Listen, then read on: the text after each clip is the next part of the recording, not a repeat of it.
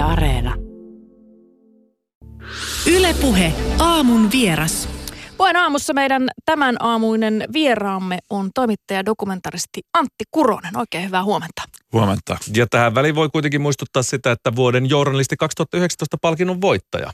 Kyllä, kyllä. Sut tunnetaan ulkomaan toimittajana, joka on raportoinut ISIS-kalifaatista sekä sen nousun aikoihin Irakista 2014 että kaatumisen jälkeisestä Syyriasta myös.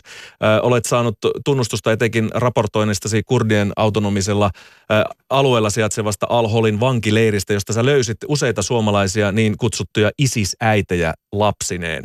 Ja sä aloitit seuraamaan tosiaan ISISin laajentumista 2014 Irakissa, jatkoit työtä aina kalifaatin kukistumiseen saakka 2017 ja nyt myös jälleenrakentamisen ja lieveilmiöiden parissa, kuten Al-Holin suhteen olet tehnyt töitä. Sä oot yksi harvoista suomalaistoimittajista, jotka on tuolla alueella käynyt. Mikä sai sinut Antti Korona lähtemään yhdelle tämän ajan vaarallisimpiin konfliktialueisiin maailmassa? No, se on mun työtä.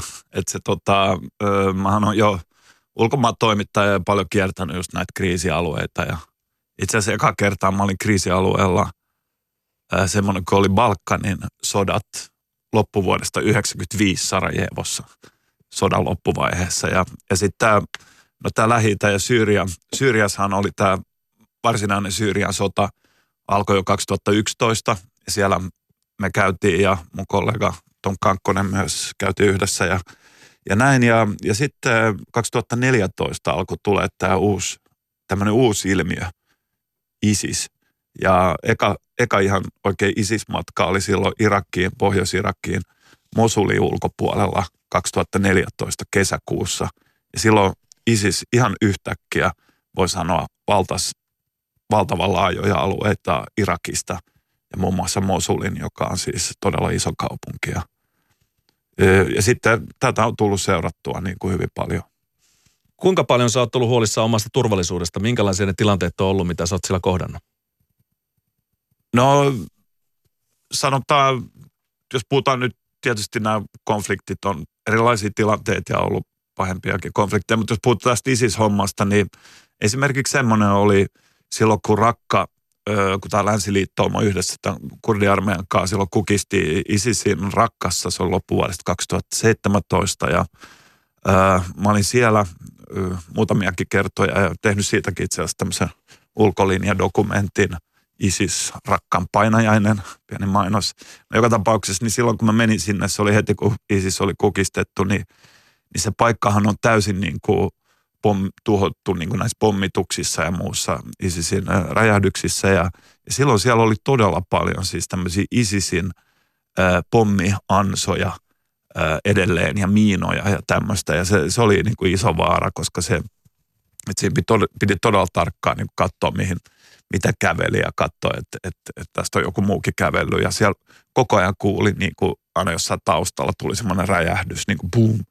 Ja sitten se oli joku ihminen, niin kuin, joka oli – mennyt niin kuin katsomaan entistä kotiaan ja, ja räjähti. Ja itse asiassa yksi kaveri, semmoinen sotilas, joka auttoi mua siellä, hän oli ollut apteekkari rakkassa ennen kuin ISIS tuli, hän auttoi mua, meitä ja niin kuin opasti. Ja sitten pari viikkoa sen jälkeen, kun mä tulin Suomeen, niin mä sain kuulla, että hän oli myös kuollut sitten tämmöisessä, tämmöisessä kävellyt tämmöiseen ansaan. Ja käsittääkseni sullakin oli aika lähellä ollut tilanne, että olisi astunut tämmöisen no oli, Joo, itse asiassa oli yksi jo siinä. Sitten me oltiin ihan niin kuin, siis semmoinen paikka, missä niin kuin maantie, tai siis tie ja siinä yhtä kaista eh, autot ajo. Ja sitten toisen puolella oli ihmisiä, sitten me lähdettiin kävelemään heitä kohti, niin kuin, että kysyttäisiin pari asiaa. Ja, ja sitten mä kävelin semmoisen yhden kaverin ohi ja sitten se viittoili, että älä, älä astu siihen tai älä tuu tästä. Ja sitten se niin kuin nosti semmoista muovi riepua tai semmoista jotain muovisäkkiä siinä. Ja siinä alla oli semmoinen, se oli niin semmoinen telamiina, telamiina periaatteessa, jossa oli niin kuin viritetty siihen jotain juttuja. ISISin jäljiltä ne oli niin kuin miinottanut ne sisääntulotiet. Ja tämä oli arkea silloin 2017. Siellä tilanne on varmaan jonkun verran muuttunut, koska ihmiset ovat muuttaneet rakkaan. Ja Joo, kyllä. Ja, ja tässä elämää. nyt tässä vuosi Hollis näkee nyt sitä vähän sitä rakkaan nykyistä tilannetta. Se oli, se oli kivana, että se oli ihan autiokaupunki silloin, että nyt sinne on tullut, tullut kyllä paljon ihmisiä takaisin, mutta, mutta todella vähän heillä on niin kuin rahaa ja resursseja niin kuin jälleen rakentaa rakkaa. Et ne, ne nyt asuu niissä aika taloissa, jotka aika pahassa kunnossa. Joo, siellä kyllä sodan ja konfliktin jäljet näkevät, näkyvät pahasti. Voidaan jutella hetken kuluttua lisää siitä, että minkälaista se elämä on rakkassa ja muissa kaupungeissa ollut Isiksen isännöimänä, mutta tosiaan, kuten mainitsitkin, Antti Kuronen, sä oot julkaissut ja tehnyt ulkolinjadokumentin nimeltä Vuosi Al-Holissa, joka nimensä mukaan kertoo ja kuvaa pidemmältä ajalta elämää vankiloissa, ISISin entisillä alueilla Syyriassa, peilaa myös vankileirien suomalaisäitien omaisten sekä suomalaisen yhteiskunnan näkökulmaa tähän tilanteeseen. Miksi Antti luoda tämmöisen pitemmän katsauksen Alholin pakolaisleiriin sekä Isiksen kalifaatissa asuneiden suomalaisäitien ja heidän lastensa tilanteeseen? No kyllä se on musta aika selvää, että koko ISIS niin kuin ilmiönä oli todella ainutlaatuinen, että sinnehän lähti tuhansia, kymmeniä tuhansia ihmisiä eri puolilta maailmaa, kaikkialta maailmasta ja tässä varmasti tämä some ja internet ja tämmöiset oli niin kuin yksi, joka mahdollisti sen ja ilmiönä se oli todella ainutlaatuinen ja, ja, ja sitten tämä niin kuin Suomen näkökulma, että sehän oli silloin toukokuussa viime vuonna, niin silloin mä niin kuin sinne vihdoinkin pääsin sinne Alholin leiriin ja tiedettiin, että siellä on ainakin yksi, tämä Sanna, joka oli niin kuin ollut tämmöisen siihen knipillä. Öö, ja, ja sitten, niin uutisissa aikaisemmin. Niin kuin uutisissa, tällä kansainvälisessä uutisissa. Joo. Kuka ei ollut, suomalainen ei ollut ollut siellä ja, ja arveltiin, että siellä voi olla jopa kolme suomalaisäitiä. Ja se, kun mä menin sinne. Ja sitten mä menin sinne, vihdoinkin pääsin sinne, niin sitten mä aloin löytää heitä. Ja sitten ne oli, että että meitä on 11 suomalaista naista ja meillä on 33 lasta niin, niin se oli tiedätkö, todella semmoinen tilanne, että anteeksi mitä, tiedätkö että se, että se, ja tälle ulkomaan toimittajana, että mähän olen ollut niin kuin, liiku just tämmöisissä paikoissa, mutta eihän nyt ikinä ollut tilannetta, että siellä on yhtäkkiä suomalaisia, suomalaisia lapsia ja tälle, että se ilmiönä se on niin, kuin niin ainutlaatuinen ja niin kuin tärkeä, niin siksi pitää nyt tehdä, niin siksi tietysti halusin tehdä myös tämmöisen vähän pidemmän ohjelman. Antti, miten sä kuvailisit tota Alholin leiriä? Onko se, onko se pakolaisleiri, vankileiri? Mi, mi, miltä se sun, sun silmin näyttää tai näytti? Öö, no joo, siis se, öö, siis jos puhuu niinku puitteista, niin, niin sehän on tavallaan niinku tämmöinen, niin kuin on pakolaiskriisejä tulee lähi pakolaisleiri, jotain tapahtuu, sulla on kymmeniä tuhansia ihmisiä, mihin me nämä laitetaan, sitten sä pystyt telttoja, menkää tähän – niin kuin, että siinä mielessä sitä voi niin kuin verrata tämmöiseen pakolaisleiri todellisuuteen.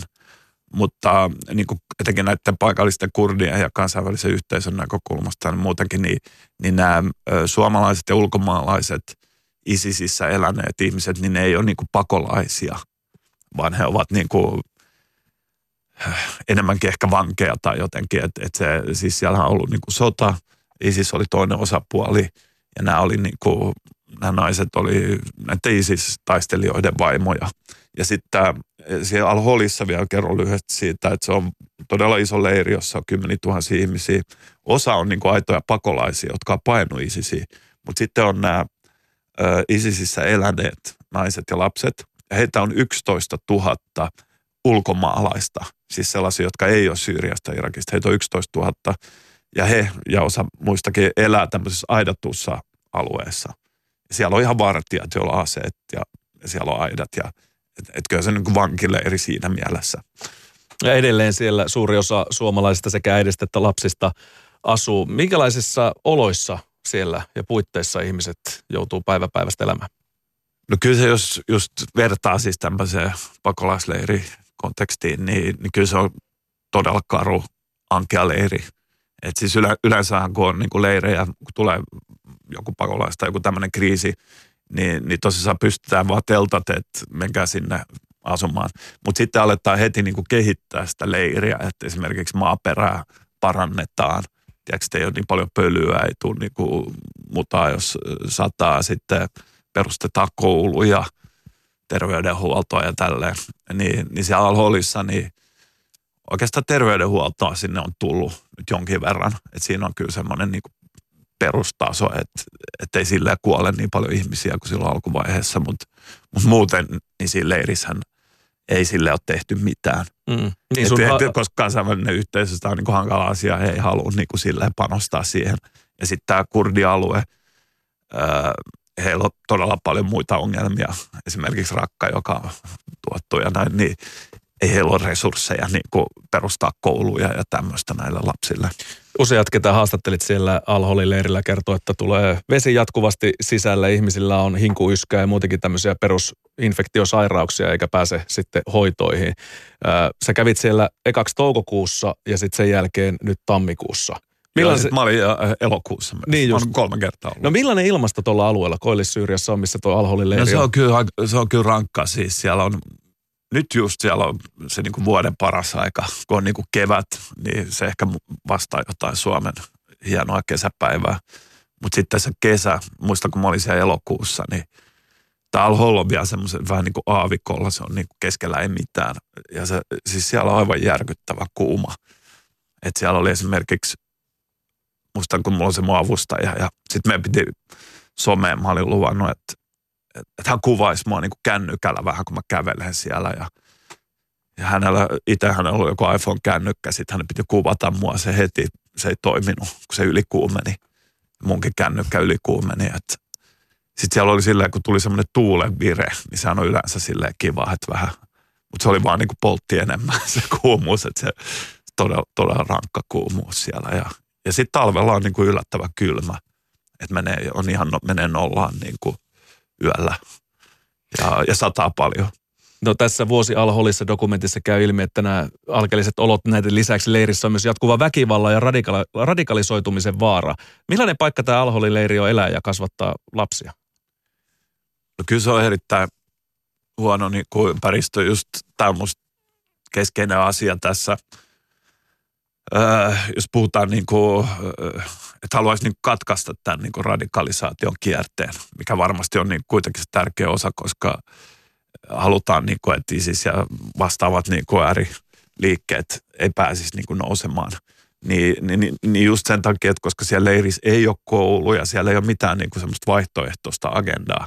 Ja sitten tietysti ne ihmiset on aika katkeria, kun ne elää niissä olosuhteissa ja siellä on aseelliset vartijat ja kaikkea niin, niin se ympäristö on aika radikaali, niin nämä lapset, ne kasvaa, niin kuin, että jos tämä niin kuin jatkuu pitkään, niin he, he varmasti niin kuin radikalisoituvat sitten. Että se, Joo. Antti, mainitsit tuossa tuosta kansainvälisen yhteisön vähän vaikeasta roolista, että ei oikein nyt ehkä välttämättä osata tai, tai haluta ottaa vastuuta. Miten sä, miten sä Antti näkisit, minkälainen se rooli niin kuin pitäisi olla tai voisi olla? No,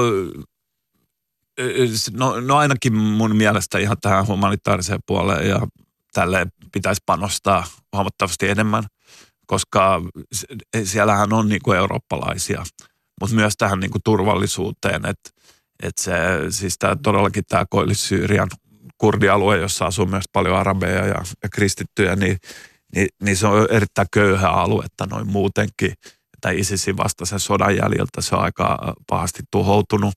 Että et se on, et he, heillä ei todellakaan ole niinku resursseja ylläpitää näitä paikkoja. Ja he on tehnyt todella hyvää työtä. Heillä on niinku tuhansia ISIS-vankeja esimerkiksi.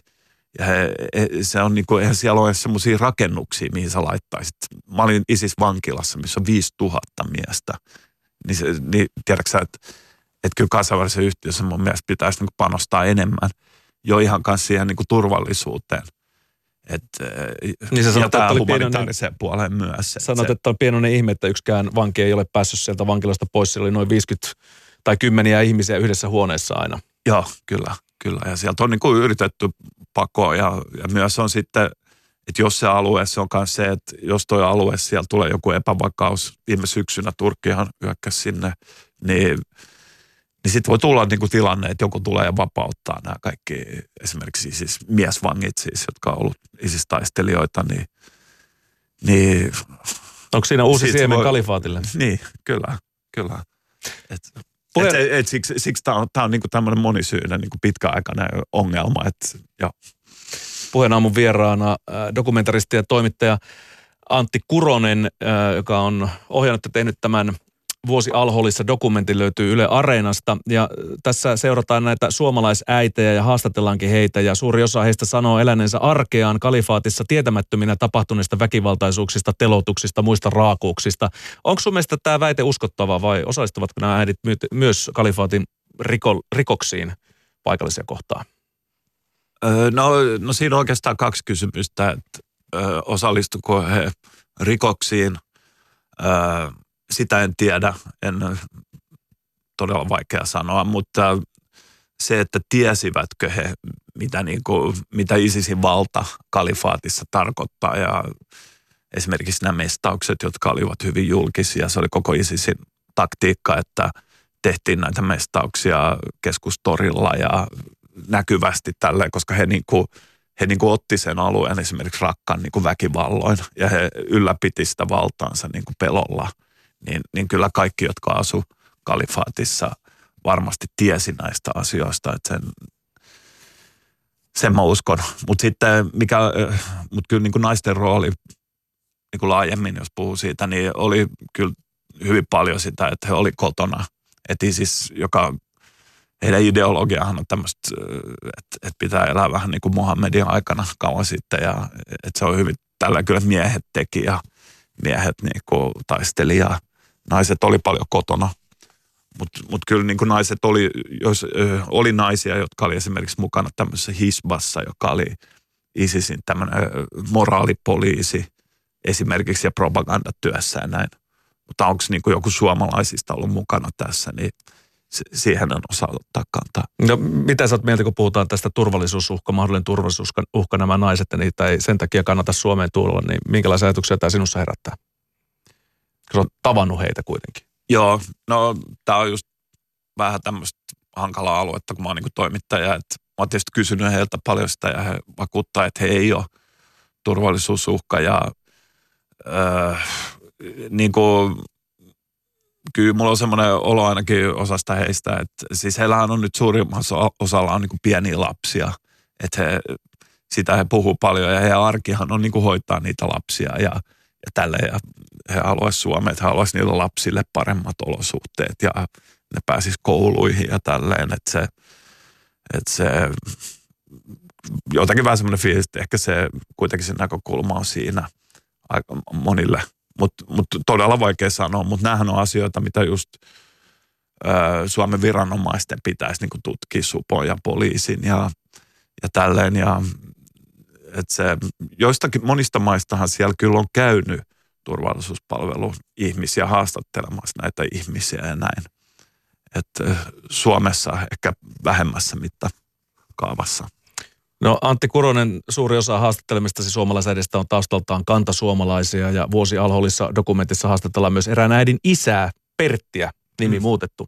Mutta hän vaikuttaa hyvin perinteiseltä suomalaismieheltä. Hän kertoo tyttärensä tarinaa lapsuudesta Syyrian muuttoon saakka vuoteen 2012 ja siitä, miten pikkuhiljaa tytär muuttui hartammaksi uskossaan ja päätti lähteä toisen kantasuomalaisen naisen houkuttelemana asumaan Syyriaan – ja hylkäämään hänen perheensä sitten täällä pääkaupunkiseudulla. Millaiseen prosessiin tämä äiti kävi läpi, kun hän päätti liittyä terroristijärjestön pyörittämään yhteiskuntaa? Joo, tämä oli tosi kiehtova kyllä juttu ja katse, heillä on niin vähän erilaiset nämä taustat, että miten he on sinne lähtenyt. Että osahan on lähtenyt niin kuin, ö, aviomiehen perässä – kun aviomies on ensiksi lähtenyt ja heillä on ollut niin kuin lapsia, sitten on halunnut niin kuin yhdistää perheen ja aviomies on sanonut, että kyllä tänne voi tulla. Ja osa on lähtenyt, niin kuin, että ne on ollut aika nuoria ja lähtenyt niin kuin itse sinne ja sitten siellä sitten tavannut jonkun ja mennyt naimisiin. Mutta sitten, mut sitten tämä, nainen niin esimerkiksi, niin hän, äh, osa on niinku tavallaan kyllä niinku värvätty täällä Suomessa. Tämä nainen hän siis oli käännynnäinen, ja hänellä oli jo perhe niin kuin Suomessa. Ja sitten tota, mutta sitten hän tapasi jo toisen naisen, joka oli lähdössä sinne Syyriaan. Ja tämä toinen nainen niin kuin vakuutti hänet, että nyt sinne pitää lähteä.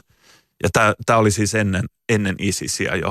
Mutta kyllähän siellä oli niin kuin muita radikaaleja ryhmiä. Ja, mutta sitten öö, tosissaan hän, niin kuin, ja siinä oli se, mikä oli kiehtovaa just, että nämä omaiset, että se meni niin nopeasti, että he ei, niin kuin, he ei niin kuin todellakaan ymmärtänyt, että mitä on tapahtumassa.